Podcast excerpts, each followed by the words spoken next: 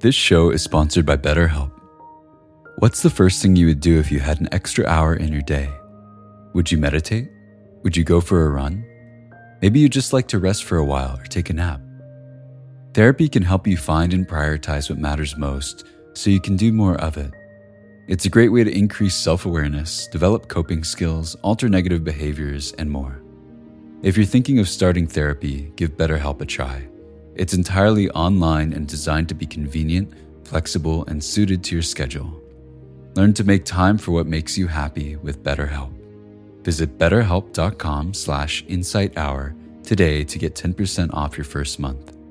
That's betterhelp, H-E-L-P dot com slash insighthour.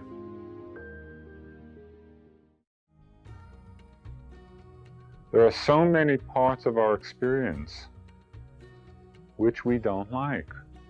We don't want to be there.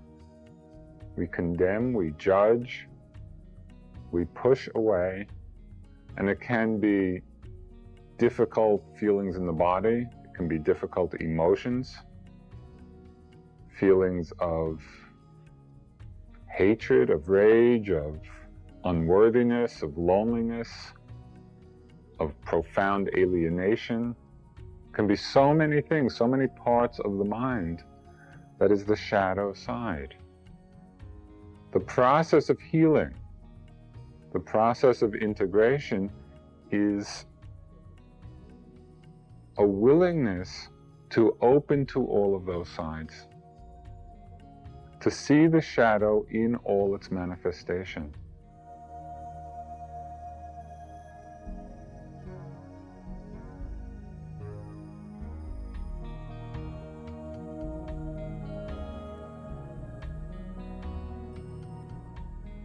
Welcome to the Joseph Goldstein Insight Hour. This podcast is an expression of our shared interest in self discovery. Join Joseph as he shares his deep knowledge of the path of mindfulness. If you are interested in supporting this podcast, please go to BeHereNowNetwork.com slash Joseph.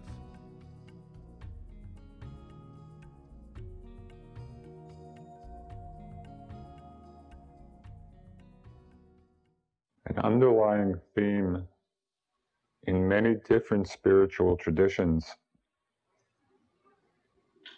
is the understanding and investigation of the understanding of how we create dualistic perception. How we create this feeling of separation and distinction through concepts and perceptions of duality. Because to the degree that we are lost in dualistic perception, we imprison ourselves in a sense of isolation, in a sense of separateness. In one of his books, Ken Wilber, in the book Spectrum of Consciousness, he outlined very succinctly different levels of duality. And they relate quite well to the experiences that we have in our meditation practice. The most fundamental split, the most fundamental duality which we create is that of subject and object, of self and other, of inside and outside.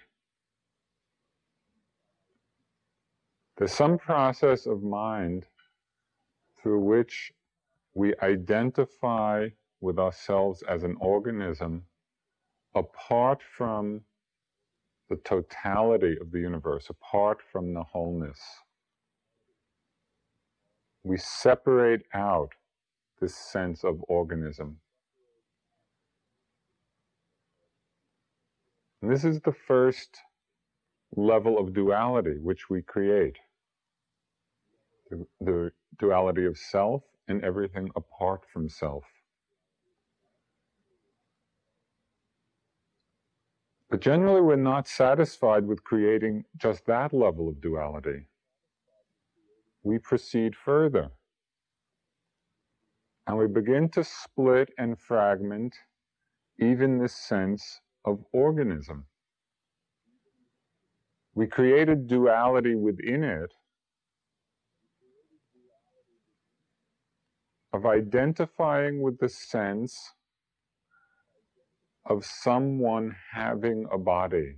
We identify with the mind in such a way that we create a sense of self or an I having a body, or a sense of self or I to whom experience happens. So, this is a further narrowing, a further limitation. We go from the wholeness of things to the organism, separate from the environment, to a part of the organism. That is this I sense, separate from the rest of it.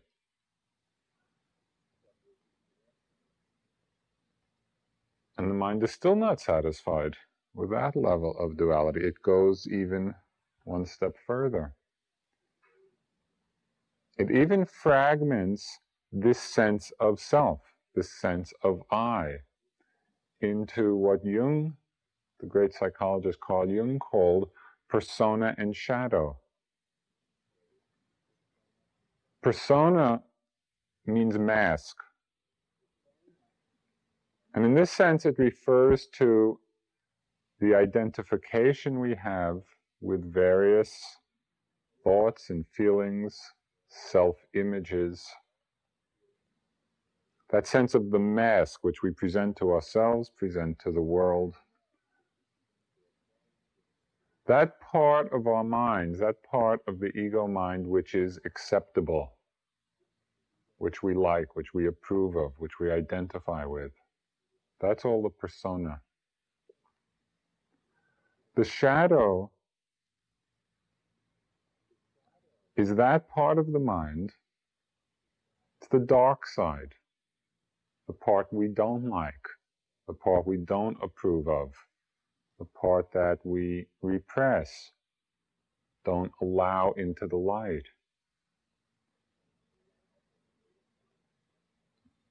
And it's quite appropriately called a shadow for two reasons. It's a shadow because it's the dark side of our minds, the dark side of ourselves. And it's also appropriately called a shadow because it always follows us. The fact that we don't acknowledge it not only does not eliminate it, it actually feeds and strengthens these forces in the mind because they start working or they continue to work on a very unconscious level. They motivate us, they condition us, and because we're unaware of them, because we're unwilling to look at the shadow, we never become free of that conditioning.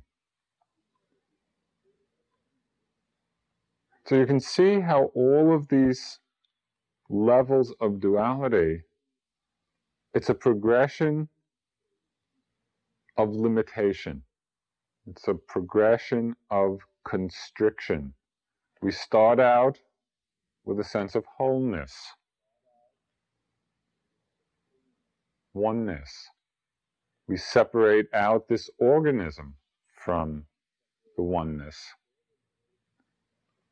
Someone used a very nice phrase to describe this very first level of dualistic perception.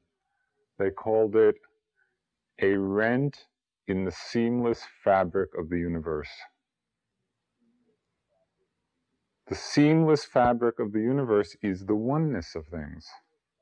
The first rent, the first tear in that seamless fabric is the separating out of self from other, subject from object.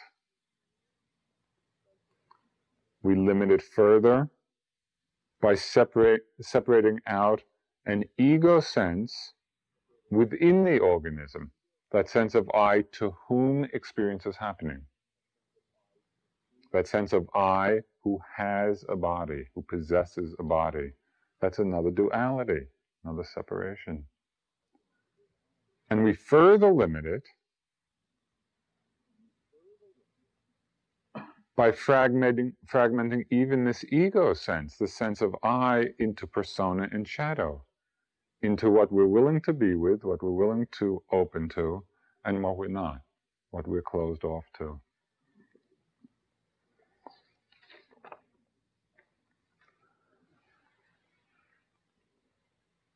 We can understand our practice, the practice of Dharma, from one perspective as a reintegration of all of these splits, all of these rents. It becomes a process of healing rather than the process of continuing fragmentation, a process of unifying.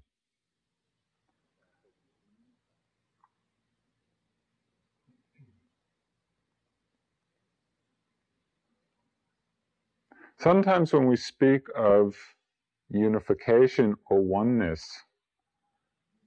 people might conjure up the idea that a practice then means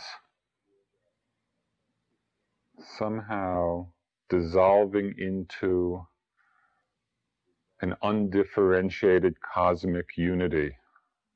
And that's what non dualistic perception means. I think that's a fanciful Mm-hmm, idea.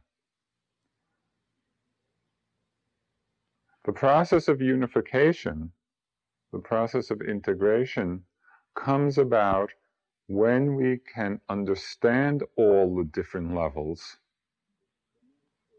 of reality and learn to play, learn to be responsive on the appropriate level. For example, we might know, according to physics, that the zafu or the chair, everything made up of physical elements, is basically empty space. If you look at a subatomic level, there's much more space than there is matter. And we might know this, and we might know it fairly deeply, and still we come in and sit down on a chair. We have some confidence that the chair is going to support us, that we're not going to fall through it. It doesn't make the understanding that it's all space, or mostly space, incorrect. It means that we operate on different levels. And on one level of perception is mostly space, and on another level of perception, there's something solid there that we can sit on.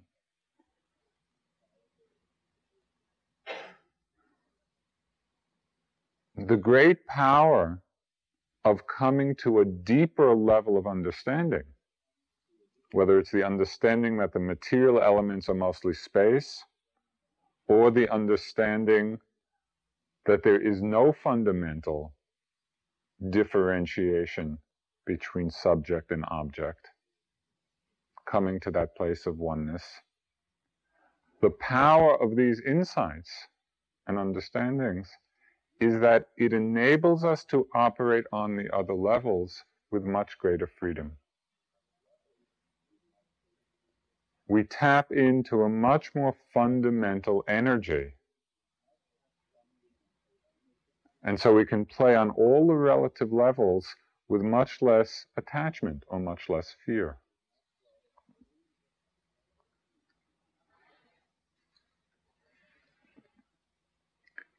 We start the process of reintegration, of healing the dualistic perceptions on the level of persona and shadow.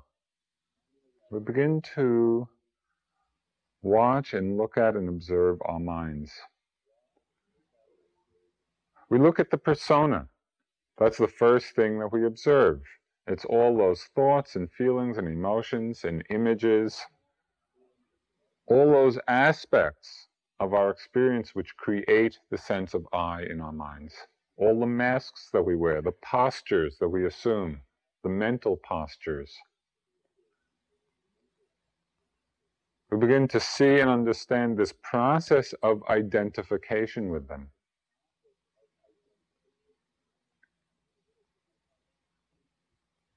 We begin to develop a dispassionate attitude towards the shadow. There are so many parts of our experience which we don't like. We don't want to be there.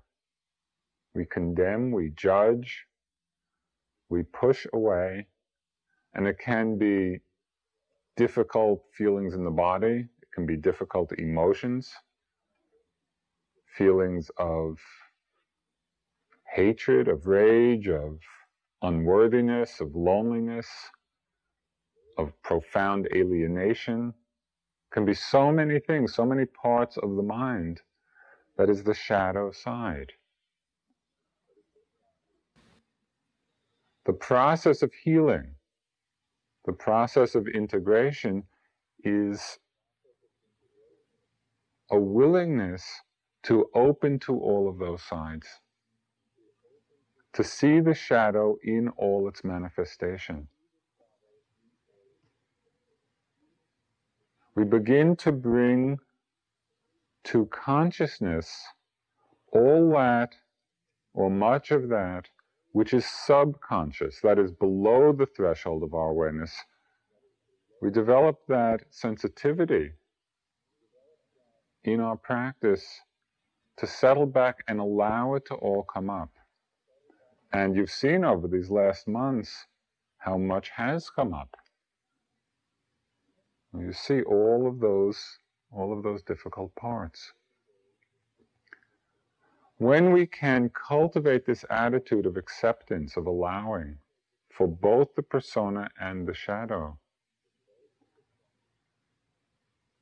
then there's much less conflict in our lives.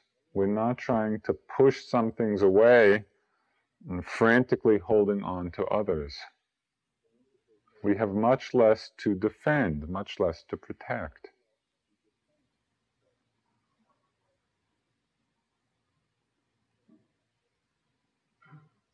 So, this practice of awareness, this practice of mindfulness, allows us to integrate these two elements, begin to heal this level of duality.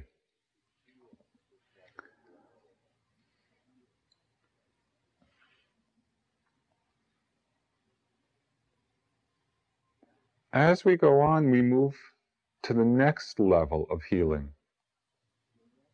We bring together the persona in the shadow, accepting both, allowing for both.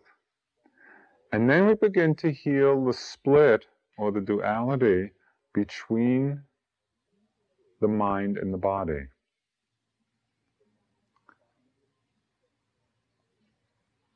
In understanding this, a great care is needed. Because here's where mm, it's very easy to go off track.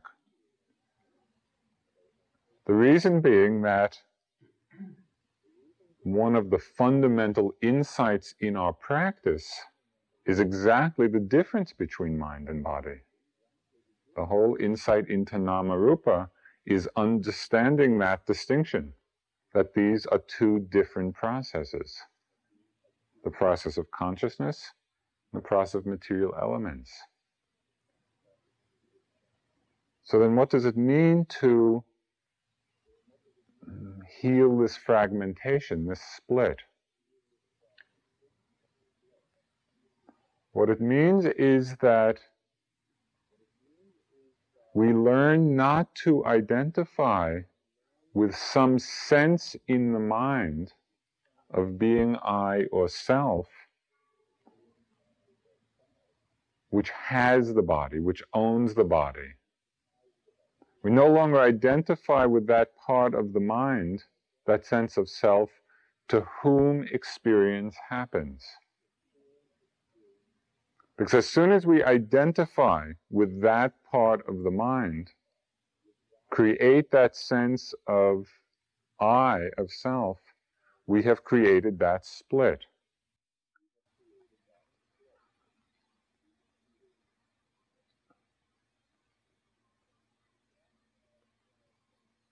And as long as we are identified with that sense of self in the mind, that identification creates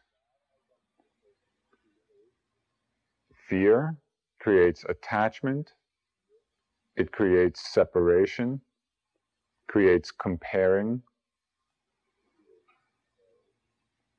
If there's an I, if there's a self, then we have to defend it, and we have to protect it, and we have to gratify it. And our whole lives revolve around this particular identification. We've created an I around which everything revolves. Particularly these kind of difficult or unwholesome mind states of attachment, of aversion, of fear, of judgment, of comparing, of separation. And it's like, do you know what a Mobius strip is? It's a strip that is fastened in such a way, a strip of paper that has no beginning and end. It's, it's like a loop with a twist in it. It becomes a Mobius strip of conditioning. This dualistic perception, which is created when we identify with the sense of self in the mind, the ego mind, as separate and distinct from the body. That identification, that sense of self, feeds and conditions these different emotions of fear and attachment and desire. These emotions reinforce the sense of self. The more we have fear and desire and attachment, the stronger is the sense of someone who has them. And so it is a loop of conditioning. The identification creates these feelings, the feelings create and further strengthen the identification. And so we become imprisoned in this particular dualistic perception. There's another way that we are so deeply conditioned and imprisoned by this level of duality. When we, when we have identified with a sense of I in the mind, right, to whom experience happens, a consequence of that is that we begin to believe all of the various projections of this ego mind, all the thoughts and fantasies. And as an example of this, which you've experienced countless times on the retreat. It's very, very obvious in the walking meditation. You know, where you can be doing the walking and between one step and the next have created New York or San Francisco or London or relationships marriages, divorces, children, jobs, houses, careers, successes, failures. The whole world is created. In our minds, as these thoughts and projections between one between the reality of one step and the next and the force of them the power they have over us is that we have this strong sense of I, this identification with the mind, that this is who I am. And so we tend to believe all of these outpourings of the mind. And we lose the connection with what is actually happening. The touching of the ground. I mean, just something so basic, so simple, an in breath or an out breath.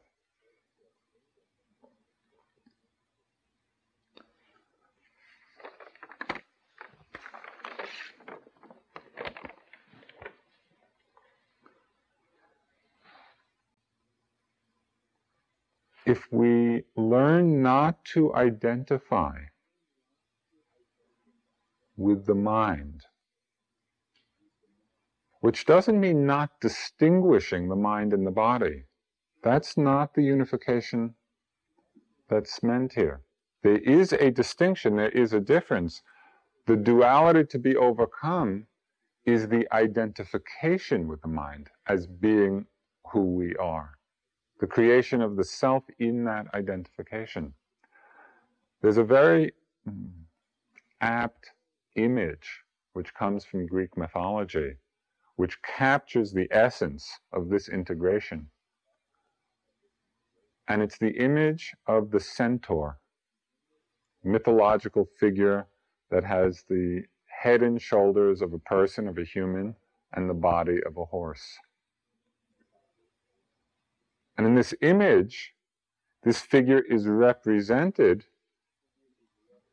as a unified organism, which is quite different than a rider, a human on a horse, riding the horse. Mostly we live in the world of thinking that we are on the horse. There's an I, a self within this organism to whom the organism belongs. In our practice, we can begin to open up to what might be called centaur consciousness, where we unify the sense of organism. We don't separate out. It doesn't mean not distinguishing the head from the feet right, or the head from the body. There are different parts to the centaur, but they're part of a whole. We're not separating part of it out from the rest. And this is a very essential element of healing for us. Not identifying with part of the organism as being who we are, but seeing that who we are is the totality of it. That's what's meant by this integration of mind and body. We distinguish them, but don't lay claim to either part as being more self than the other. We don't separate ourselves out in that way.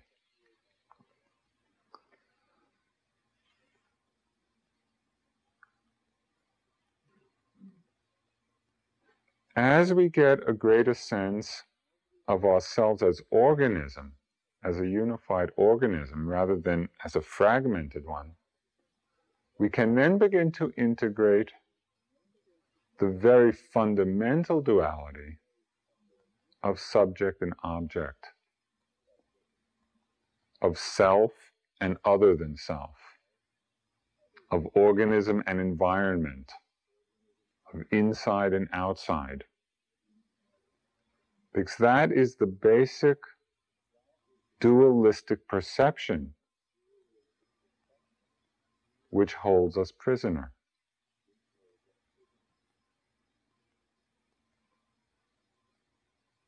And our practice is very much geared to seeing that that perception of separation, of duality, is a concept.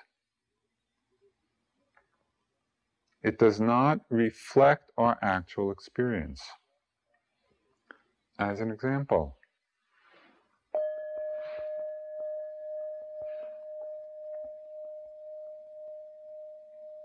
inside or outside?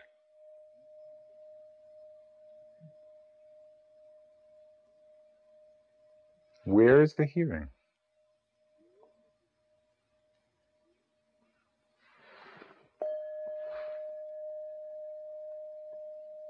when we're just in the hearing.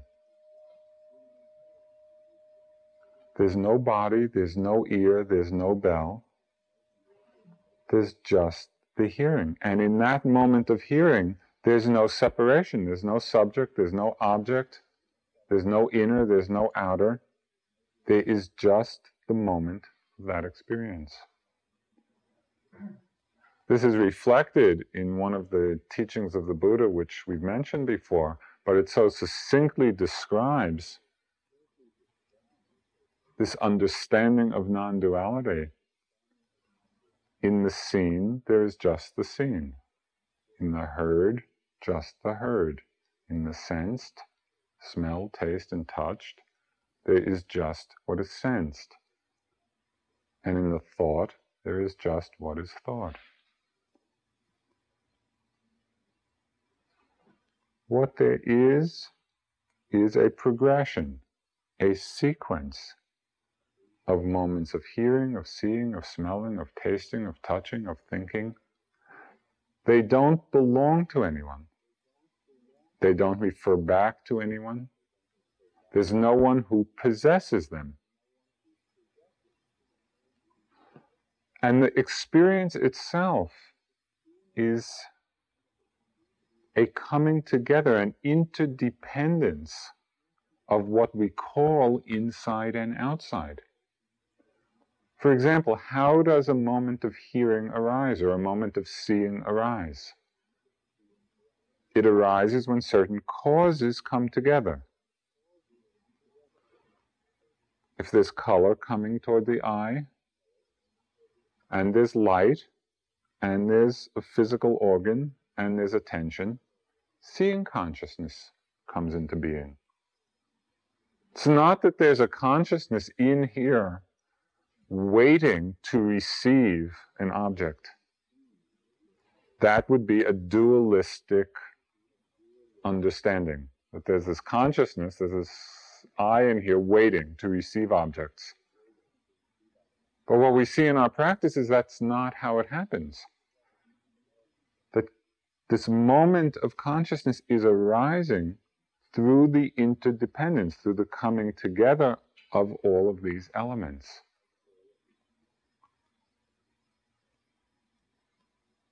In seeing and hearing and smelling and tasting and touching and thinking, there's no separation, there's no subject and object, there's no self and other. There is just the moment's experience.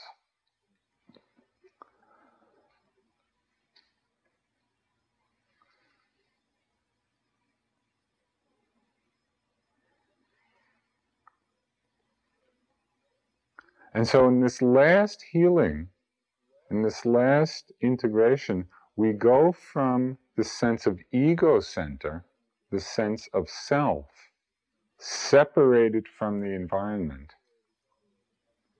separated from everything outside. And so, in this last healing, in this last integration, we go from the sense of ego center, the sense of self, separated from the environment, separated from everything outside. We go from that ego center to what could be called the zero center, where we don't identify with any part of experience. We don't lay claim to any aspect of experience as being I, as being self. We begin to see the process of conditionality of all phenomena. Because of this, this arises. When the conditions fall away, that particular consciousness falls away. There's no one behind it and no one to whom it's happening. This is what we are, this interdependence of inside and outside, of subject and object. There's no fundamental distinction or separation.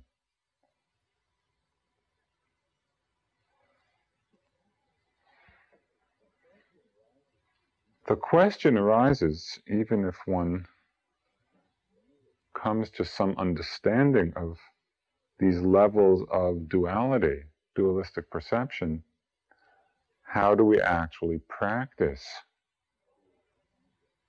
How do we accomplish the unification? How do we accomplish the healing? There is an intermediate space between this ego centered view of things, where we're in this very tight prison know, of persona and shadow, where we're identified with this tiny little part of the whole, a tiny part of the mind which is acceptable to us, which we're willing to be with. I mean, just think how narrow that is in terms of in terms of our view of ourselves compared to the non-dual awareness, the oneness of all phenomena. It's an incredibly limited viewpoint. How do we go from that ego center to the zero center, where we're not identified with anything? There's an intermediate space in the mind which leads us from one to the other. And that intermediate space is that space of acceptance and allowance. It's that space of love.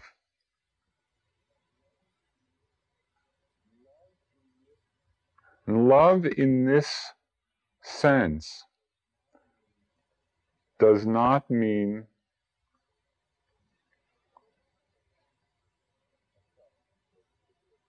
affection for a particular person. It doesn't mean sentimentality. What it means is a very deep appreciation, a very deep respect, a very deep openness for every moment's experience. Can we love in that way of allowing and opening and connecting with every thought, every sensation, every sound, every image, every breath? Because in this quality of love, we see that operation of two becoming one. It's really the, the deepest kind of intimacy. Because we go from separation and duality to the experience of oneness with the object. But it cannot come about unless we have that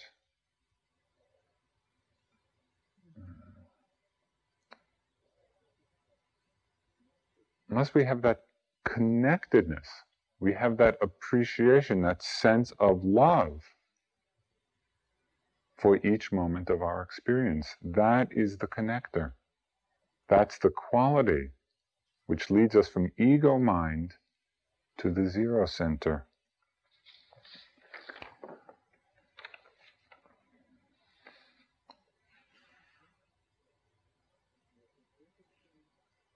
There are some interesting ramifications of what love means in this sense. One of the things it means is complete honesty.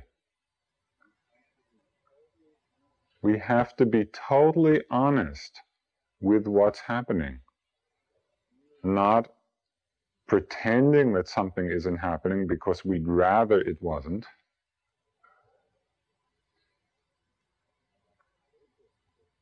Or not hoping for something else because it might be more pleasant, then that quality of love is absent.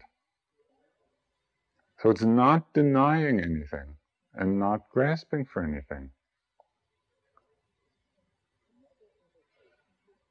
And another implication of this quality of love, which is something that's not usually associated with it, but is actually profoundly connected is the aspect of dispassion. Because the growth of wisdom can only come about through a dispassionate mind. Dispassion means desirelessness, non craving. If we are looking at experience through the filter of our craving, through the filter of our wanting, through the filter of our desires, we are not seeing what's there. We're not open to what's there. We're not loving what's there. Because it's all filtered by the desire and craving in the mind. Love becomes possible in desirelessness, in dispassion, because then we are honest, then we are open, then we are connected to the truth of that moment.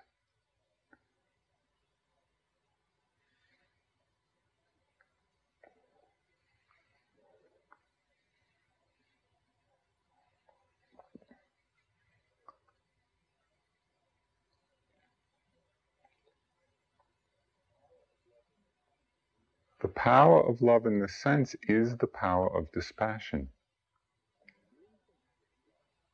And the wisdom of this love leads us to an increasingly profound understanding of the zero center. What does zero center mean? It means that instead of our identifying with various aspects of the whole, whether it's identifying with the whole organism or identifying with the mind or identifying with the persona within the mind. Instead of limiting ourselves and creating that sense of separate self in that identification, coming to the zero center means we don't identify with anything. Not thoughts, not emotions, not sensations, not the breath, not sights, not sounds, not love, not wisdom. Not this, not this, not this, not this. We identify with nothing. Being nothing, we are everything.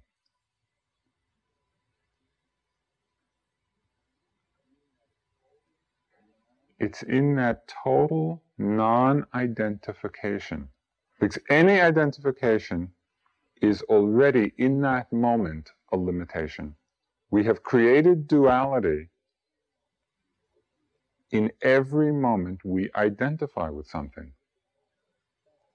We've created the sense of self apart from the whole in that moment. And so you can see how powerful the whole development of mindfulness is.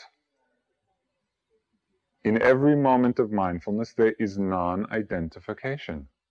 There is simply the awareness of thought, of feeling, of sensation, of breath, of sight, of sound, of smell. Just the moment arising and passing. And so we begin to ground ourselves in zero rather, to gra- rather than to ground ourselves in ego.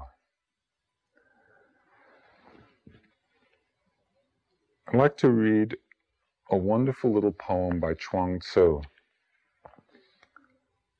which expresses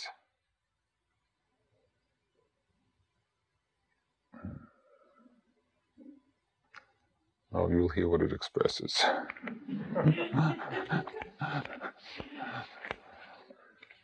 and see if you can see if you can in a way picture the imagery of the poem because it's it's really beautiful.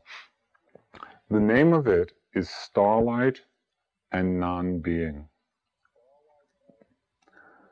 Starlight asks non-being, Master, are you or are you not? Since Starlight received no answer whatever, he set himself to watch for non being. He waited to see if non being would put in an appearance. He kept his gaze fixed on the deep void, hoping to catch a glimpse of non being. All day long he looked and saw nothing. He listened, but heard nothing. He reached out to grasp and grasped nothing. And then Starlight exclaimed at last, This is it. This is the furthest yet. Who can reach it? I can comprehend the absence of being, but who can comprehend the absence of nothing? If now, on top of all this, non being is, who can comprehend it?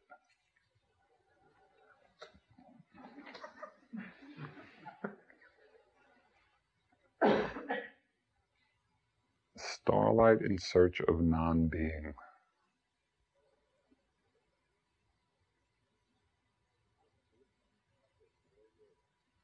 If on top of all this, non being is, who can comprehend it?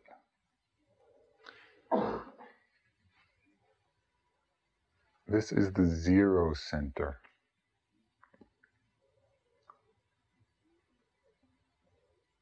the isness of non being, the absence of nothing.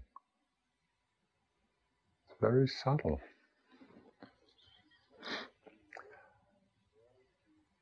We work on all of these levels of unification. We work on the level of unifying the shadow side and the persona not splitting, not separating out those different parts of the mind. We integrate, we heal. We look at the persona and the ways we identify, the ways we create our masks, and we welcome in the shadow. We see all those sides of ourselves. We integrate the sense of the mind in the body not identifying with a sense of someone who has a body, going from riding the horse to being the centaur, a unified organism. And we further heal. We go from the sense of being a unified organism, but still separated from everything else, to a non identification with the organism where there's no inside and no outside, no separation, no division.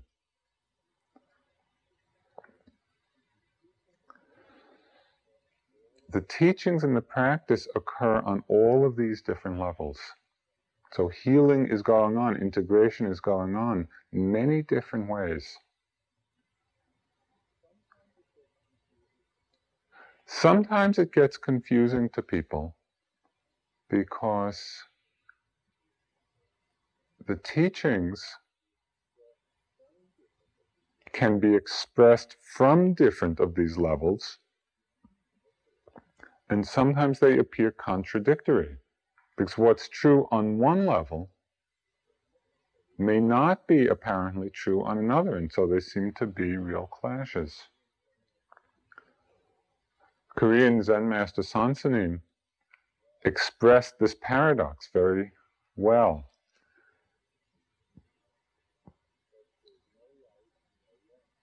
He said, There's no right and no wrong, but right is right and wrong is wrong.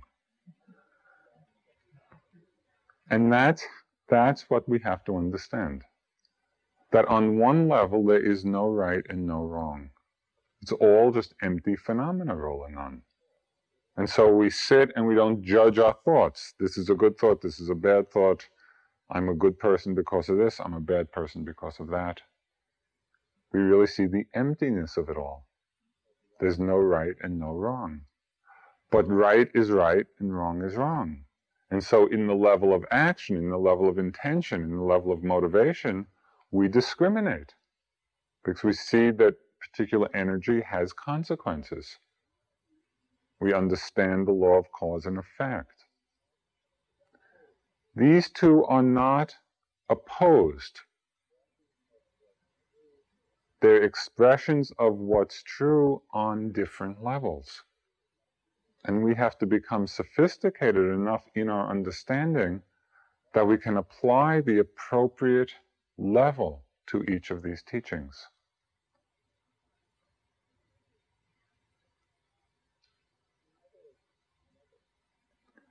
There's another, another mm, apparent contradiction. Belongs to me. Letting go, renunciation. The power of no is the power of restraint.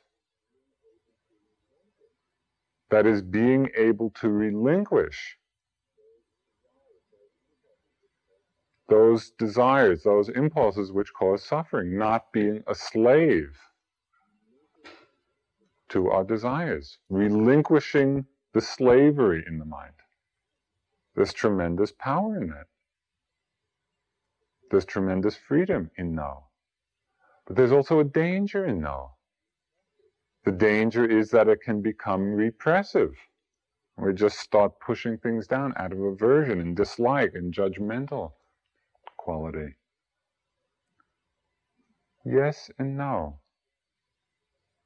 They both express the truth of our practice, the truth of our work.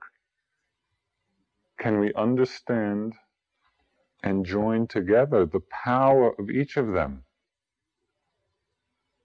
and avoiding the dangers of both of them?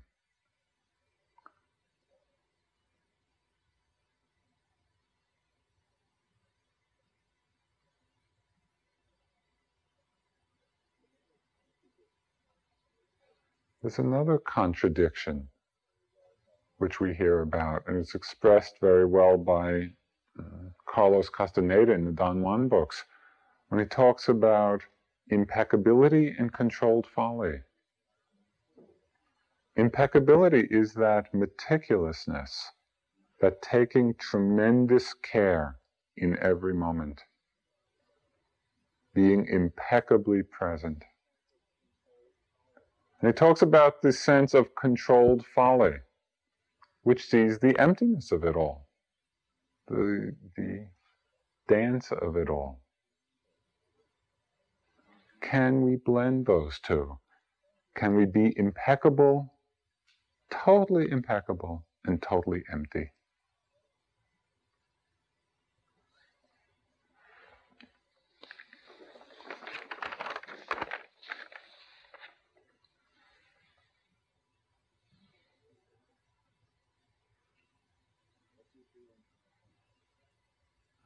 What we're doing in our practice is beginning to bring together all of these apparent contradictions and see that they're talking about our work on different levels. And we undertake this process of healing the dualistic way of viewing things. We bring together the persona and shadow. We bring together the mind in the body. We bring together the organism in the environment.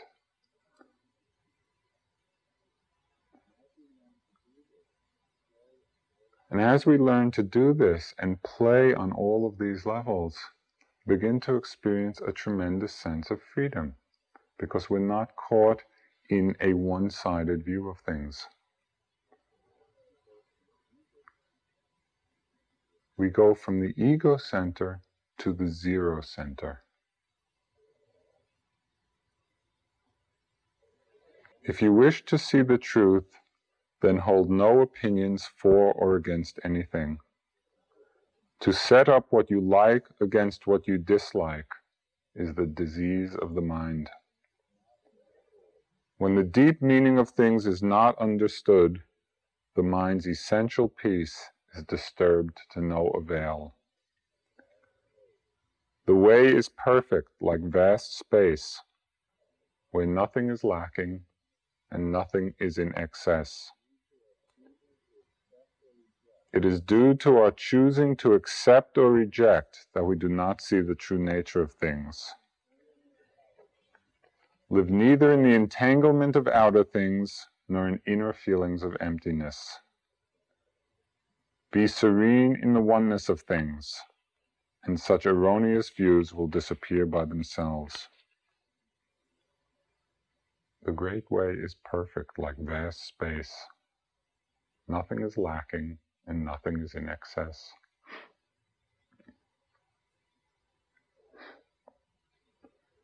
Let's sit in the Great Way for a few minutes.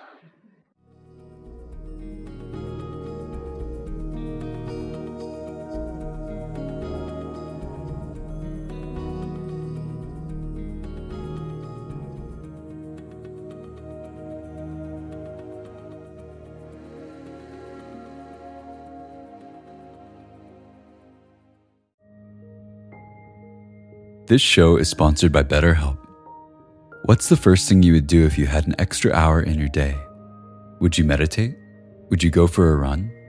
Maybe you'd just like to rest for a while or take a nap. Therapy can help you find and prioritize what matters most so you can do more of it. It's a great way to increase self awareness, develop coping skills, alter negative behaviors, and more. If you're thinking of starting therapy, give BetterHelp a try. It's entirely online and designed to be convenient, flexible, and suited to your schedule. Learn to make time for what makes you happy with BetterHelp. Visit betterhelp.com slash insighthour today to get 10% off your first month. That's betterhelp, H-E-L-P dot com slash insighthour.